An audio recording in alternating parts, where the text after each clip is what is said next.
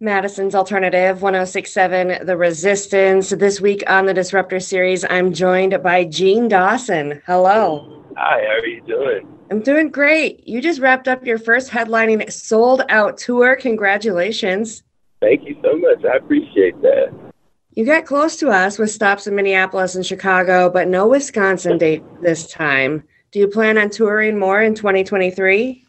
We're gonna put some feelers out. I'm gonna do some little soul searching, get my mind in a good place. My mind is in a good place currently, but I want to uh, just hop in a van and, you know, I already did a bunch of touring, but I want to stop in a few places and sit in a van and, and play some stuff for myself and just explore a little bit. So I think we'll do some touring. I don't know how much touring, but we'll do some. Do you have plans for the holidays? Taking it easy?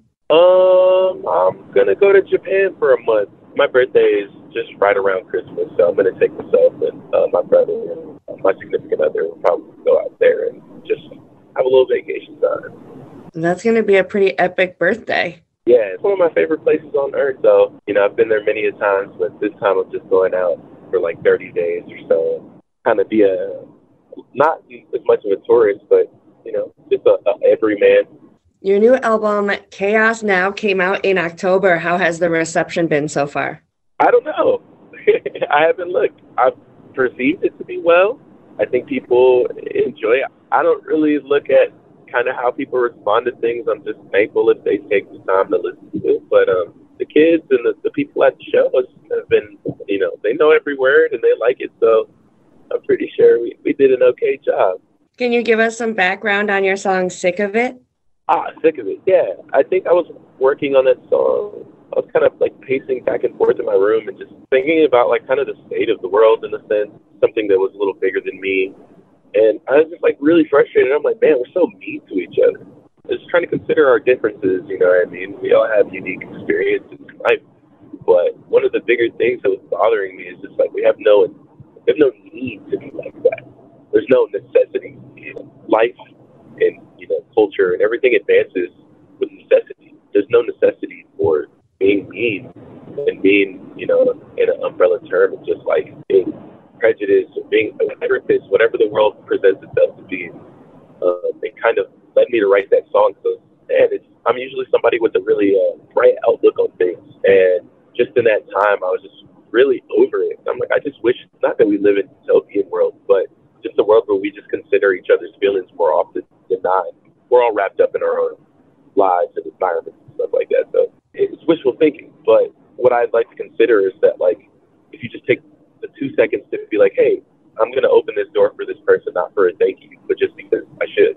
Or I'm going to, I like this person's hair, but I don't really feel like bothering them. Just think, hey, I like your hair. Your hair looks nice. I like your jacket. Just something. And I feel like we separate ourselves humans from one another really often for whatever reasons.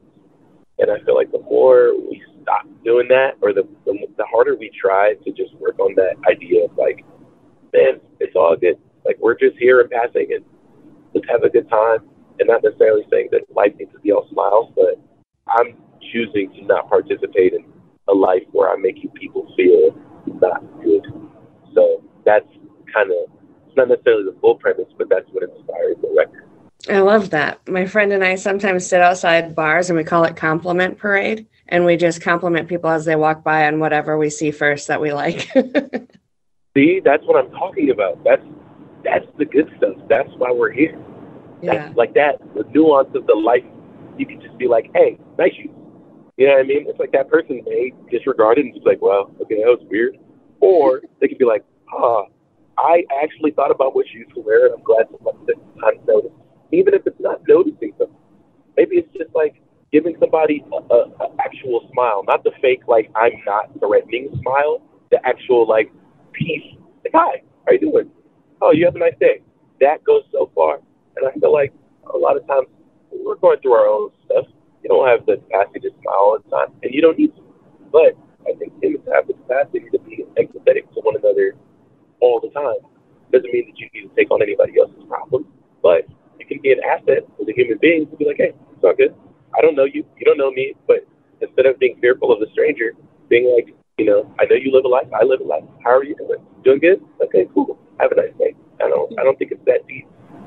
Mm, speaking of like umbrella terms and stuff, the internet has put your music under multiple genres, from hip hop to grunge to indie rock. Do you feel like your music combines all of those elements? I would say without intention, maybe. Yeah, I feel like the perspective of others or what they want it to be is what it needs to be for them. So mm-hmm. I think categorization is really important for people. Like you don't want to go into the cereal aisle and find soup, and I think that's a very important thing. But for me, it's it's more like if these things happen to cross over, or my culture, or my upbringing spills over into multi, uh, in a lot of genres, in, in a certain sense. I, I don't negate it, but I also just like eh, if, if you want it to be that, you can call it classical for all I care. I think uh, it may embody all those things for sure, but I, I guess it's without intention. It's like the guy that invented the weed whacker. If he had done it, I'm not sure. Don't quote me. But if he had done it, he's like, oh, I was really trying to make a a blender, but this thing cuts grass really well. I don't know if he can claim that he was trying to do that. So the same way, I don't, I don't know if I claim to try and be in these pockets of genres or whatever. It's more so like, oh, what do we feel that sounds nice? So let's explore that. Do you have memories of music being a part of your life when you were young? Absolutely. I think it's core memories that I have. It's the reason why I, I think I, I continuously chase that proverbial dragon of like trying to rediscover my young self as I'm getting older. And as I'm getting older, my young self is also appearing in different places. And I think music, um, young self as in like, you know, toddler and seven and six and the years that you kind of forget, I'm actively fighting to not forget those and not forget the simplicity of that. Lot of my life revolved around music because I didn't, I couldn't afford many things coming up. So part of what came something that was, um, really, really valuable and is very valuable to me is, sound and music. Thank you so much for taking the time to talk to me today. No, thank you for having me. I really appreciate it. We're going to check out your song Sick of It right now on The Resistance.